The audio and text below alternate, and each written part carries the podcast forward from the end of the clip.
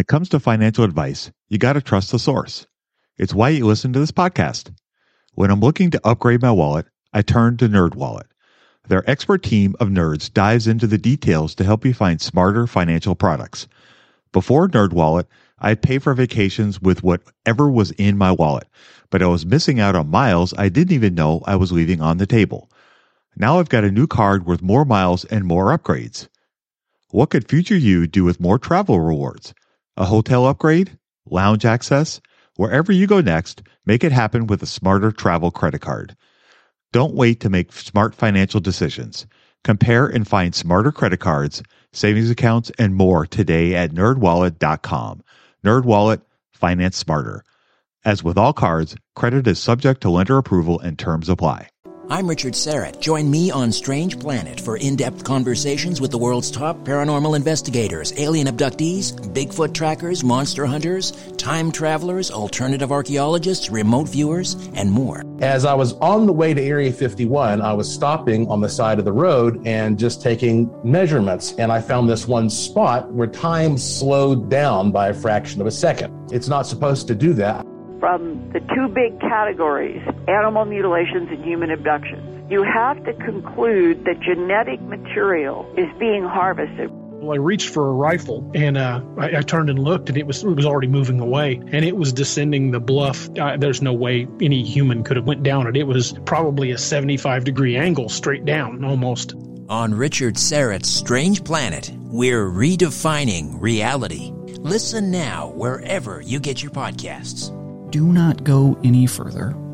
Turn around, go home.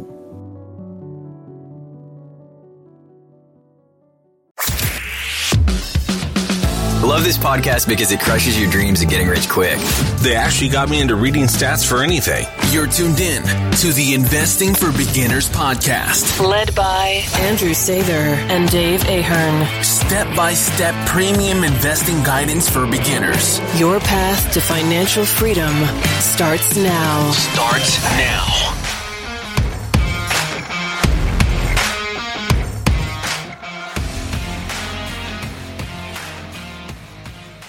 All right, folks, welcome to Investing for Beginners podcast. Today we have a special guest. We have Evan from mymoneymarathon.com. He's here to talk to us about personal finance and kind of his journey.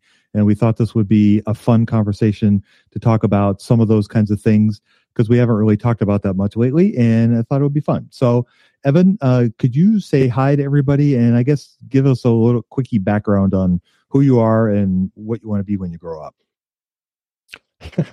hey, how's it going, everyone? Uh, my name is Evan from mymoneymarathon.com. I recently graduated college. I'm 24 years old. I graduated as a mechanical engineer in my day job working as a quality engineer um, at a manufacturing plant. And I just started my journey to personal finance probably a year and a half ago or so, approximately, and then started this blog towards personal finance much more recently, a couple months ago or so. I like the engineering background. I can relate with that, obviously. what yeah. got you interested in money and writing about it? Um, so really all during college and prior to that and everything, I was lucky enough to not have to have a job up until college. And then during college, I just had a part-time job at the student union for three of the four years that I was in college. And so pretty much all my money, you know, was just going towards food and rent and tuition and that sort of stuff. There was no real leftover money or thought of saving it or what I'm going to do in the long term or anything. Because in college, you're so much geared towards just get through your classes, perform well, and you'll get a job, and everything else will be figured out after that. So up until then, I never really thought about it. And then graduating college and actually making a decent amount of money and everything that I am able to save some of it and uh, use the rest of it for you know necessary things, discretionary spending, that sort of stuff. And I realized that up until then, I had no idea what the heck to do with my money. And there was one kind of light bulb moment of wanting to learn about personal finance, which was I went down the kind of lifestyle inflation road for a short term of, hey, I have the money now. I've I'm a techie person. I'd love to get a Tesla. And I went down that road of wanting to get a Tesla and thinking I could financially do it and it wouldn't have made me bankrupt or anything, but it just wasn't a good solid financial decision. And as the prices just continued rising over time outside of my budget and everything, it kind of shocked me back into reality of this isn't something I should be doing realistically. And there are better things I could be doing with my money and everything. And the last thing I'll say on it too is I also had a coworker at work who was very into investing, very, very into investing. And periodically I'd hear him talking about it with other coworkers and stuff. And we were sort of friends. And over time, you know, I started talking to him about it and he started talking about not making massive gains, but, you know, at least doing something with the money that he had and the money he was saving and how he wishes he started earlier and all that sort of stuff because he didn't start until he was in his late 30s, early 40s. And it really inspired me. Like, I could be starting that early journey. And by the time I'm that age, I'd be extremely thankful that I went down that road as early as I did. That's so awesome. I mean, I'm sensing a theme because that's how I was exposed. Was also an older coworker. Mm-hmm. Lesson out there. If you're listening, like coworkers are maybe more willing to talk about investing in the stock market than you might think. Yeah, absolutely. I mean, a lot of people when you talk to them, if they're in real estate, if they're in stock market investing, whatever it is, people are very open to talking about themselves, not in a bad way, but you know, they're very willing to talk about their experiences and successes they've had or failures they've had or things they wish they'd started 30 years ago or things they're glad that they waited to, they, to do or to purchase or whatever. And that can help give you a lot of guidance if you trust them and believe in where they, they are and where they're going and everything. I felt like it sounded like you have this ability to avoid big mistakes, considering that you avoided buying a Tesla directly after your first job. So, like, how do you manage that? Is it, are you like somebody who just is curious and interested, or like, what kind of tips can you give to people who are naturally inclined, like myself, to have to make mistakes yourself versus learning from others?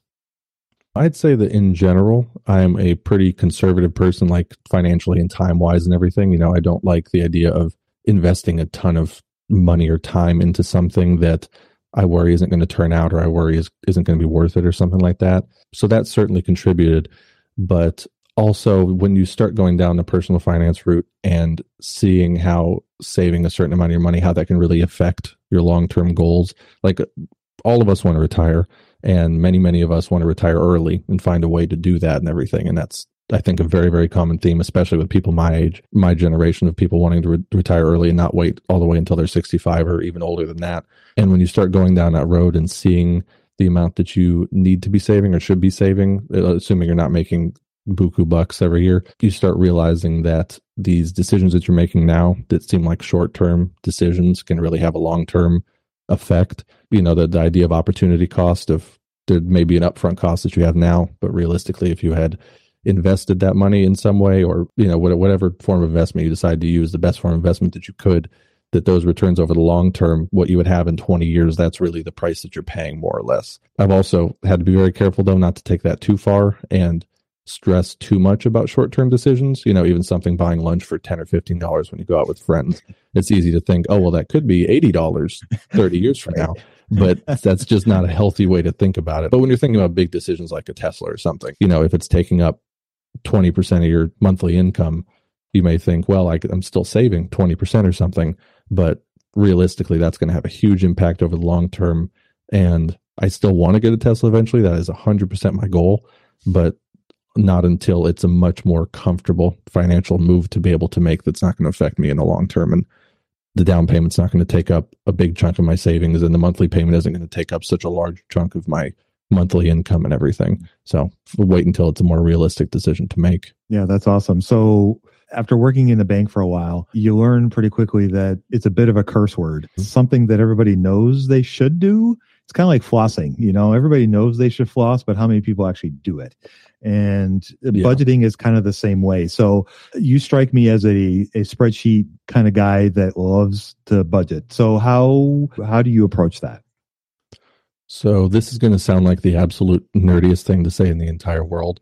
But when I was going down the road of budgeting, I was also simultaneously learning about VBA, which is the programming language behind Office applications at work, because I was doing work in Microsoft Access. So mm-hmm.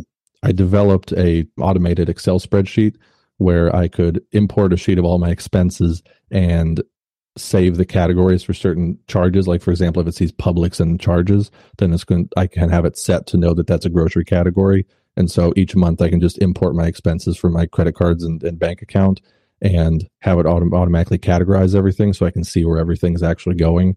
Because initially, when I started going down the road of budgeting, I was doing what most people are doing, which is just you know manually going step by step, transaction by transaction, manually adding it up, or just doing a ballpark figure or that sort of stuff, or trying to use the automated tools that exist with banks. Like I have Bank of America, and they have an automated tool where they attempt to tell you what categories you're spending on the most and everything.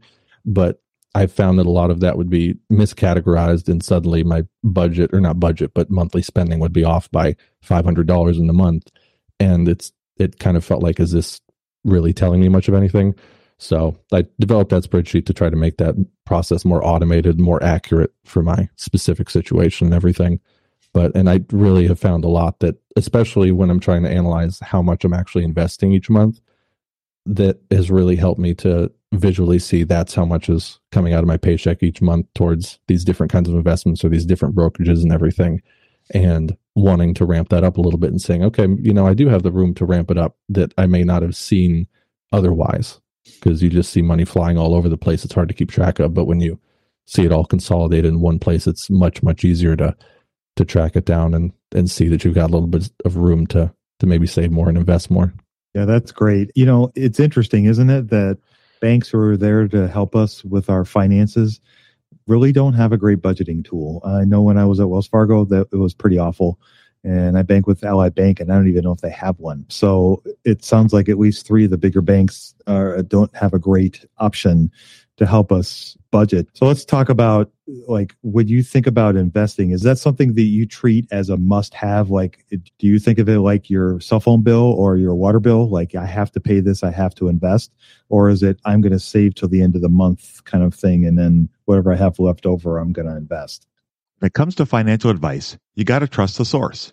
It's why you listen to this podcast. When I'm looking to upgrade my wallet, I turn to NerdWallet.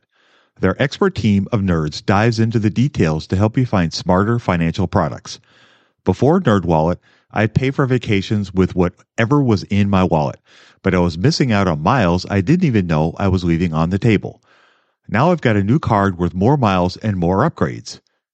What could future you do with more travel rewards? A hotel upgrade? Lounge access? Wherever you go next, make it happen with a smarter travel credit card. Don't wait to make smart financial decisions.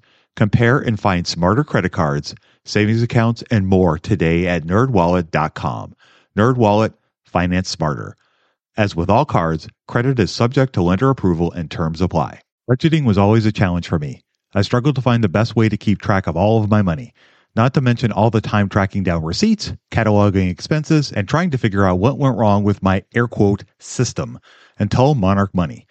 Monarch Money allowed me to easily see what is going on with my finances, helping me get a better handle on my spending, budgets, and more.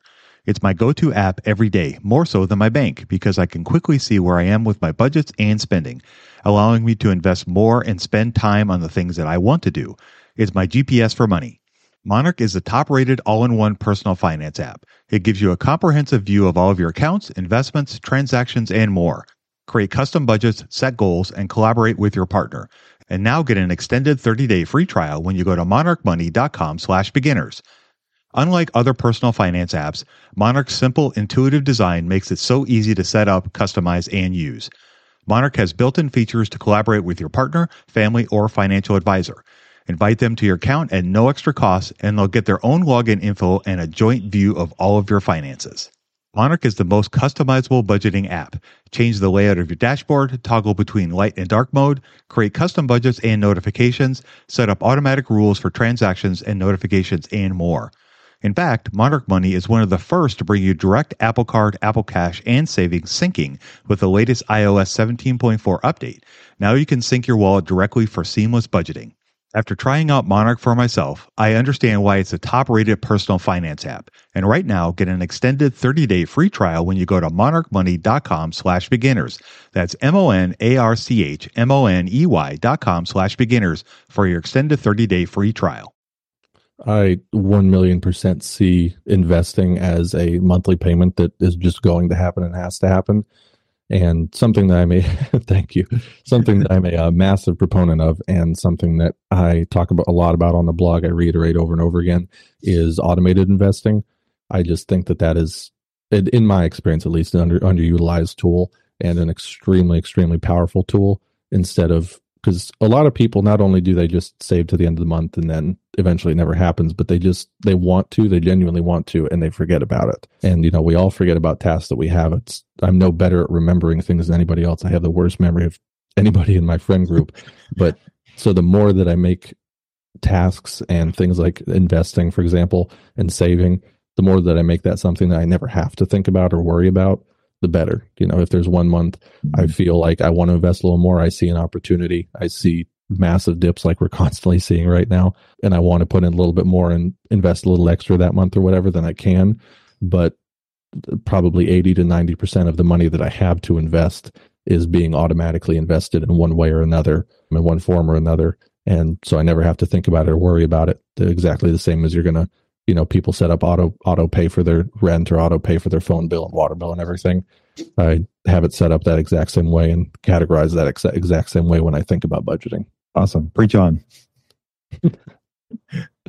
So where does that go now? How did you go from okay i'm going to be responsible to let me start putting some money in the stock market was there i'd be curious to hear your journey towards that. So do you mean like how i decide why i decided to invest in the stock market versus something else or yeah. saving versus investing? Well i guess you could do both. Okay.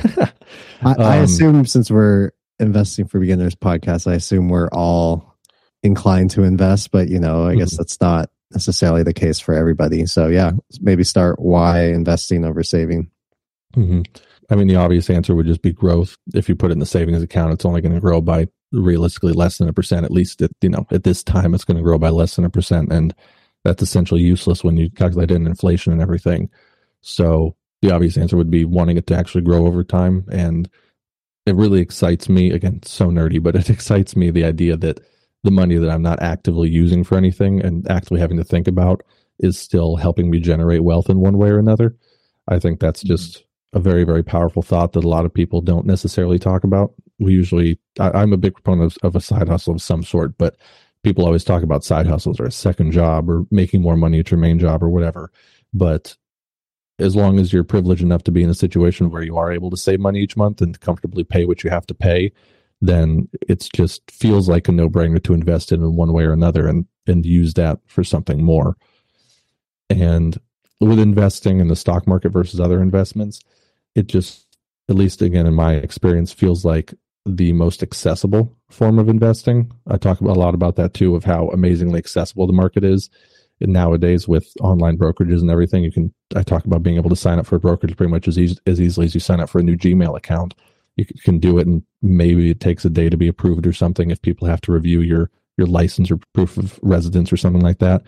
But once that's complete, it's just such an accessible thing to get into compared to you know, I guess the most obvious analogy would real estate, trying to invest in real estate. You're going to realistically need many, many more funds to get into something like that, unless you do crowdfunding, which I'm also dabbling in a little bit. But there's a much larger barrier to entry to most real estate and most traditional real estate investments. Whereas the stock market, you can sign up for so easily with partial shares, which I love so much. You can invest as little as you want to on a set basis, and everything can be automated completely you've got such a, select amount of companies to choose from and everything or go into a fund you've got so many options even once you're in the stock market. You're not locked into a specific kind of stock or type of performance and everything. And just the history of it because obviously history does not guarantee future gains by any means but with as much history as we have to look back on you know you can be pretty comfortable with how it's going to perform especially with how much improvement there is in companies nowadays. They're constantly making technological improvements and constantly introducing new groundbreaking ideas that sound completely impossible five years ago. That it just feels like a as close to a guarantee as you're going to be able to get that companies are going to grow and improve. And it's I've seen that traditionally with a lot of people, family members or older coworkers and everything, they see the stock market as something that they can't get into because I know it used to be more inaccessible. And also, we're just, if you see somebody investing or you see a stockbroker on a movie or a TV show, they're usually doing a ton of analysis. They're in front of huge graphs and numbers, and that's their job. And they get paid hundreds of thousands of dollars a year to do that and analyze stocks. When in reality, there's much easier, more simple ways to go about it, at least in the beginning, and get introduced to it and start dipping your toe in the water. It's just a very accessible field to get into, I guess you'd say. What's the best way to get started in the market? Download Andrew's ebook for free at stockmarketpdf.com. Yeah, maybe talk about some of that because I'm sure there's people out yeah. there who are listening that are very interested in that simple idea. Yep. Mm-hmm. So, for example, I've talked with some coworkers and family members. Again, usually older people. Nothing against them. It's just they grew up in a time when things weren't as accessible. No offense.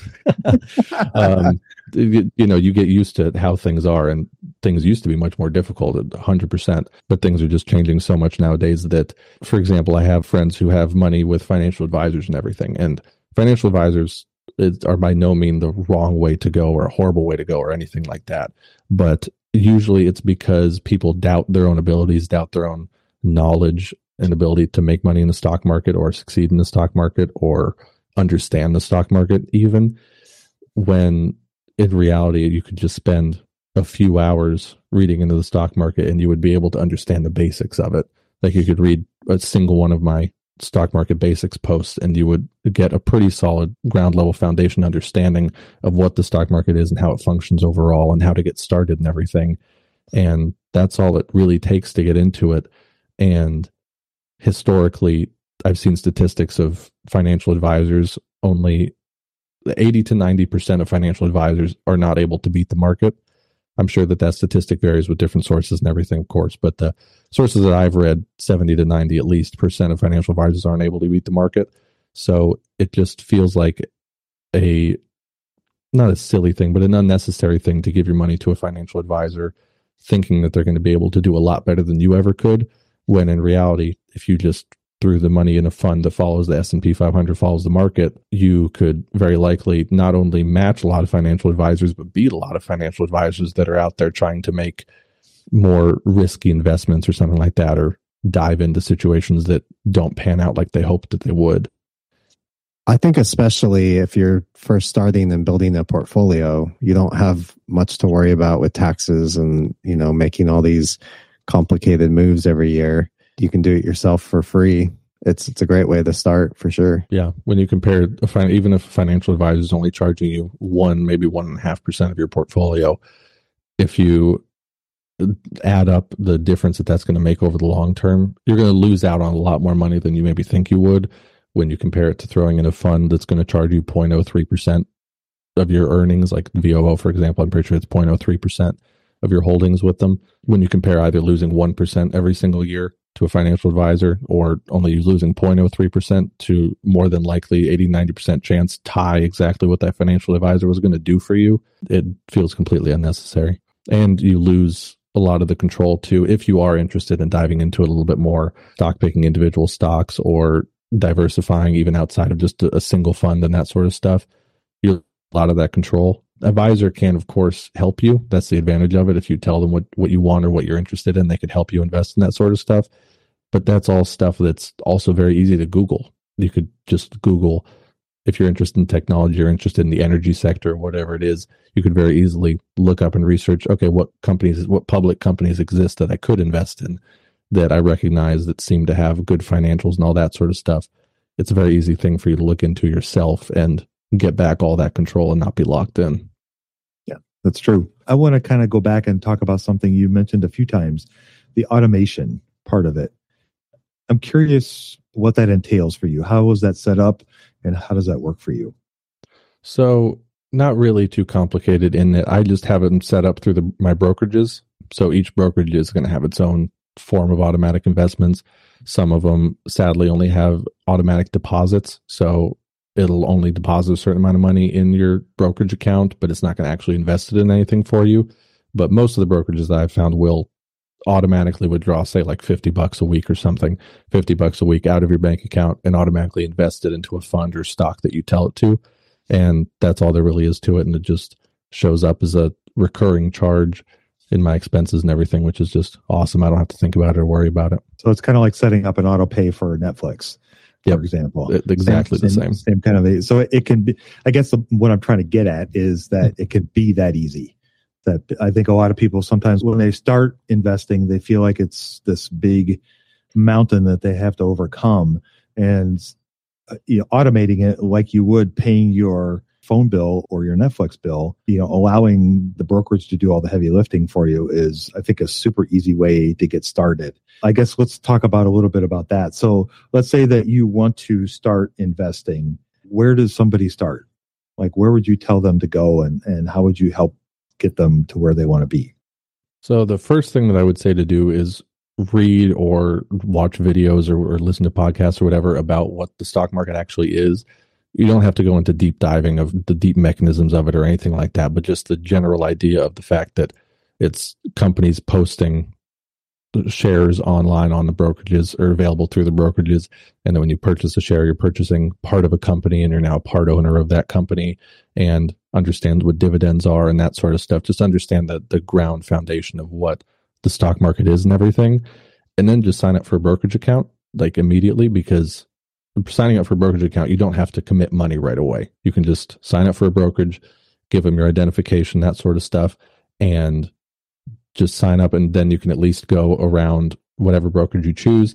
And I have a post online about the five best online brokerages so you can at least get an idea of five popular ones out there that I've had experience with and pros and cons of each of them and everything. And just sign up for it, look around, get used to what it looks like to look at a stock, look at a stock's performance and that sort of stuff. You know, again, you don't have to do any sort of deep analysis on it.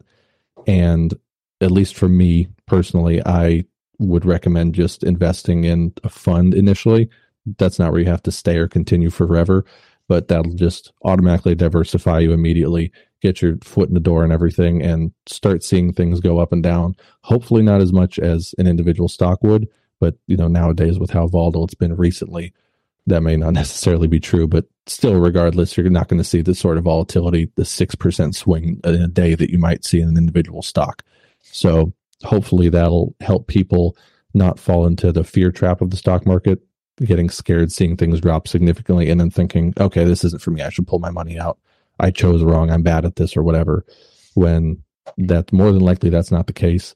And so start with a small amount of money, um, amount of money that you are completely willing to lose, even though realistically, unless you invest in some crazy individual stock, you're not going to lose it all. But having that mental comfort thinking that, okay, I put in a hundred bucks. I don't care if that hundred bucks disappears tomorrow out of nowhere into thin air. I'll be okay. I'll be fine. It's not going to affect me. It's not going to stress me out too much. Just invest even a very small amount of money purchase a share of a fund or something, get your foot in the door, and then set up some sort of an automatic deposit into the fund that you decided to to purchase. Again, it could be a very small automatic deposit, five or ten bucks, even a month or something, just something that it becomes a normal part of your life. It's a normal acceptance that you have that, oh yeah, each month I pay my rent, I pay off my credit cards, and money is going into my brokerage to invest in a fund in the stock market. Make it something part of your normal routine and then from there if you maybe get a raise at work or something you get a promotion or you change jobs or something or you just are comfortable now seeing how the stock market works and you're more comfortable investing a little bit more money then over time just increase that automatic deposit and everything. And as you're more comfortable with the market and you pay a little more attention to the market when you hear people talking about it on the news and everything you can start investing in individual companies and you know from there the the world is your oyster. You can dive as deep or as shallow as you want to in the market. But I'd say just sign up for a brokerage, understand the foundations of the market as a whole, and then start getting the automatic deposits in there just to get your foot in the door and make it a normal part of your life. What do you say to people who are scared of the stock market? Like, why should they not be upset when they see that their portfolio is down 3% in a day? I would say two things to that. The first of which would be history, which as I said before, history is not going to guarantee the future. But historically, if we look back to even absolutely huge drops, the market crash of 2008 and all the future crashes in 1900 and everything, crazy, huge worldwide stock market crashes, or at the very least, countrywide stock market crashes when people thought the sky was falling and Chicken Little was screaming.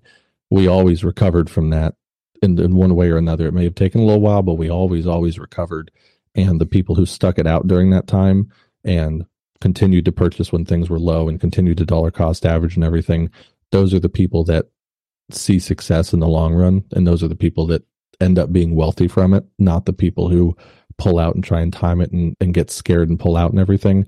Those aren't the people that are going to be wealthy in the long run. And also something that helps me is realizing and thinking of the stock market not as some ethereal thing that exists that you can't possibly understand and has no relation to the real world or anything. Starting to think about it as these are companies out there that want their stock price to go up. They want their share price to go up. And they're out there innovating. They're out there improving their company, improving their margins, improving their revenue, whatever it is that they're doing. They're out there working to improve their share price because that will help them. And you're in a lot of ways just piggybacking on that success by helping them by you know giving them the money that you've invested and everything and sort of loaning them that money more or less. You're helping them but in turn they're helping you because their growth is going to help you simultaneously. So if you believe in the overall US economy in growing if you believe in Apple for example as being able to grow or Samsung being able to grow or whatever you know you believe company being able to grow in the long run then there's no reason not to believe that the market will grow in the long run, even if there's a downturn, because there's people behind those investments that get scared when the market goes down or when they get laid off from work or they take a, a demotion at work or something like that when the market's bad or they just feel like they have less money to spend because inflation is going up so high. It's just because people are scared of reasons that are outside of how companies are actually performing and innovating and improving. They're scared for other valid reasons in their life, but reasons that have nothing to do with whether the market is going to continue to go up or whether the companies behind those stocks are going to continue to improve over the long run. I think that's the the perfect answer and I think you know Andrew and I have tried really hard to try to encourage people to step off the, the cliff and jump into the water because once you do it becomes a lot easier and the the scariness starts to go away. You know, it's been 6 or 7 years to 8 years now since I bought my first share of Microsoft and at this point, I wish I had bought a whole lot more. But anyway, that's a whole other story. But I remember how scared I was. And once I did it, and once I stepped off that ledge, then it became real.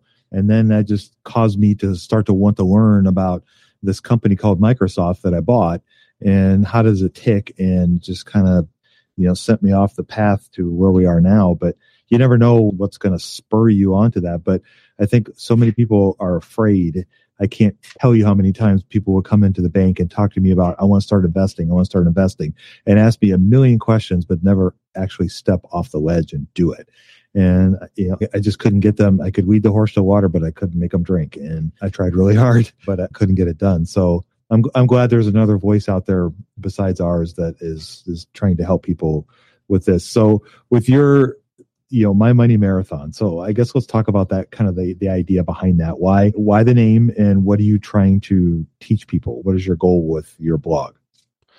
So i would say behind the name other than the alliteration of the name is the fact that it's in a way never ending. I know a marathon is never ending but it's extremely long it's extremely arduous and everything.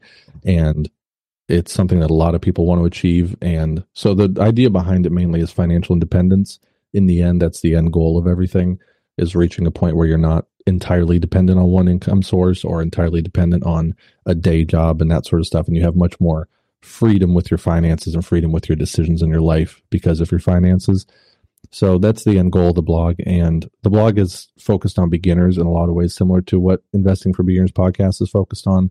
A very similar audience of people who know very little about investing or even know nothing about investing in the stock market as a whole and I would even consider branching into other forms of investments in the future, possibly.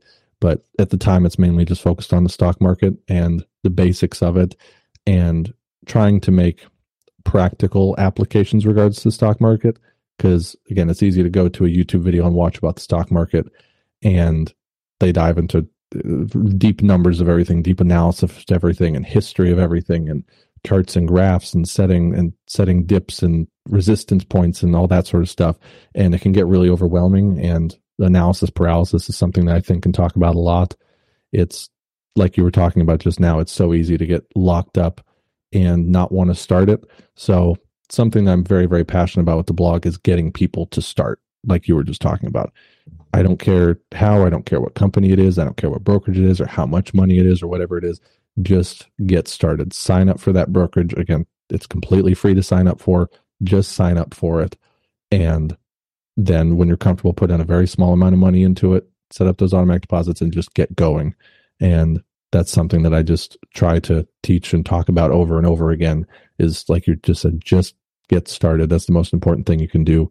And applies to so many things in life, in, including investing, including starting my blog up front. It, it's very easy to sit there thinking, well, what's the perfect side hustle I could do? What's the perfect way I could make money or perfect creative outlet I could have or whatever?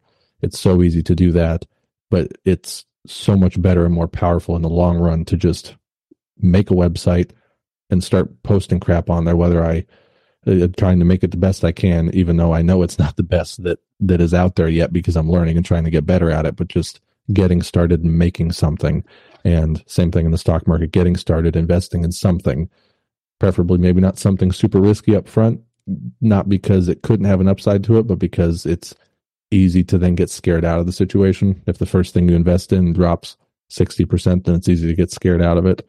The first stock I invested in was AMC. So I I did see that um, because that was something that my friend had been invested in. He had seen success. He had he was there during the huge boom and everything. And I didn't invest a ton of money. I bought one share of it at the time. It was thirty two bucks. It is no longer thirty two bucks. Uh, all been there. all we've all been there.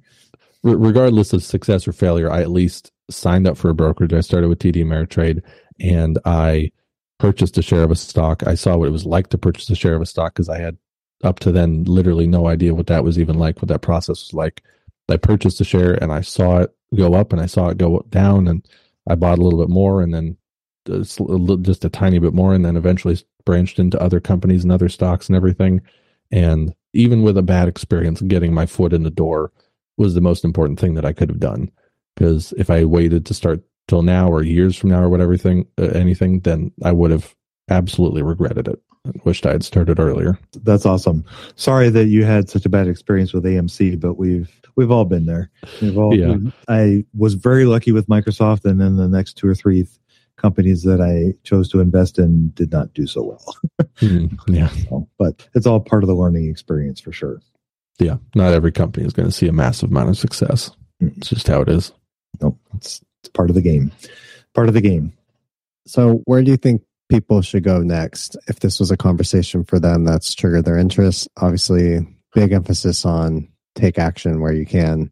You have your blog. Tell us a little bit about that and what other advice you would have for somebody who's on that beginning part of their journey. Mm-hmm. Well, I would say two of my posts come to mind. One is called Stock Market Basics, the beginner's guide to the stock market and that just goes over the foundation like i was talking about just trying to understand the stock market and what it is and understand what you're putting your money into because i think that that's very very important and then the second post that comes to mind is the five best online brokerages like i just talked about because they're so much easier to sign up for than people think and in a lot of ways they offer very similar things so it's not the most important what brokerage you go with as long as i would say it offers automatic investments and it offers partial shares which I know most do nowadays, but I would say that those two would be uh, an absolute necessity for me to have because it makes it so much easier to get your foot in the door and just start getting going. And then a lot of my other posts dive into not necessarily more complicated ideas, but not as foundational ideas, more like, for example, lifestyle inflation or something, and, the effect of personal finance as a whole. It's not necessarily as focused on the foundation of the stock market, but more how that investing in the stock market can have other effects in your life and other ways to use your money outside of just stuffing it in your mattress or leaving it in a bank account that's going to give you hardly any money back whatsoever. So very, very, very passionate about getting people to realize that their savings can be more than just savings much more easily than they think it could be. And even though it's not perfectly as liquid as cash, you could still if you really needed to, you could sell your shares and get it out within just a few days. It wouldn't be a super long, arduous process or anything like having your money invested in a house in real estate or something like that. It's much more liquid than that. Mm-hmm. So it's not like the money's completely gone if you ever need it, but I would always advise only investing the amount of money that you're willing to lose, or at the very least, you were going to save anyways. You weren't saving it for a three month three month trip or something like that. You were saving it for you know a house ten years from now or something like that. Only invest that sort of money that you're comfortable investing. Yeah, we're obviously huge fans of the stock market as well. I think we have a whole back catalog of episodes that proves that pretty loud and clear. I do, you know, Evan, we really appreciate you coming on, and definitely mm-hmm. people should check out your website, mymoneymarathon.com. I appreciate how you're inspiring people to take action and take a little bit of control.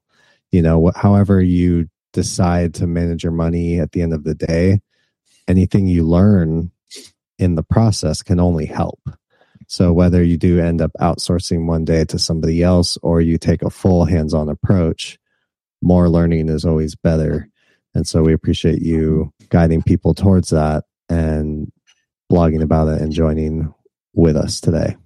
Oh yeah, absolutely 100%. Thank you guys so much for having me. Genuinely, that's amazing. I've been listening for quite a while and a lot of what got got me started in the stock market was listening to all the beginner posts that you have, all the foundational posts, like the first 50 podcasts that you have going over just fundamental basics of the stock market, what everything is.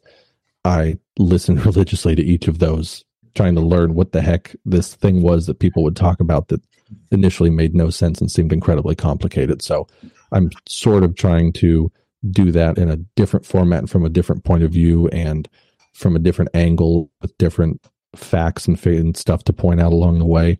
So I'm trying to do a, a very similar thing. So you guys are a huge inspiration towards that.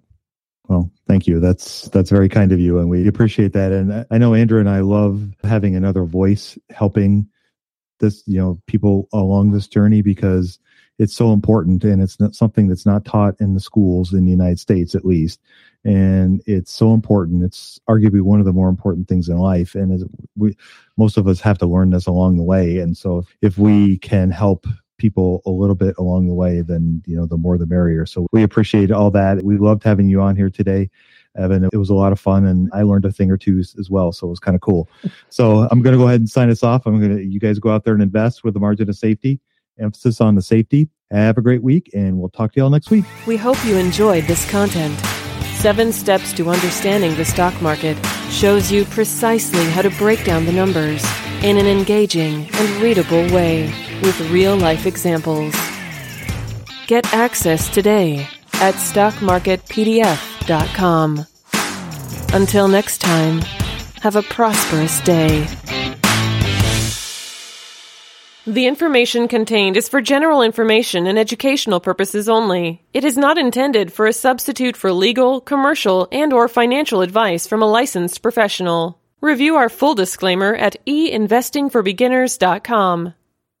Step into the world of power, loyalty, and luck. I'm gonna make him an offer he can't refuse. With family, cannolis, and spins mean everything. Now, you wanna get mixed up in the family business. Introducing The Godfather at ChumbaCasino.com.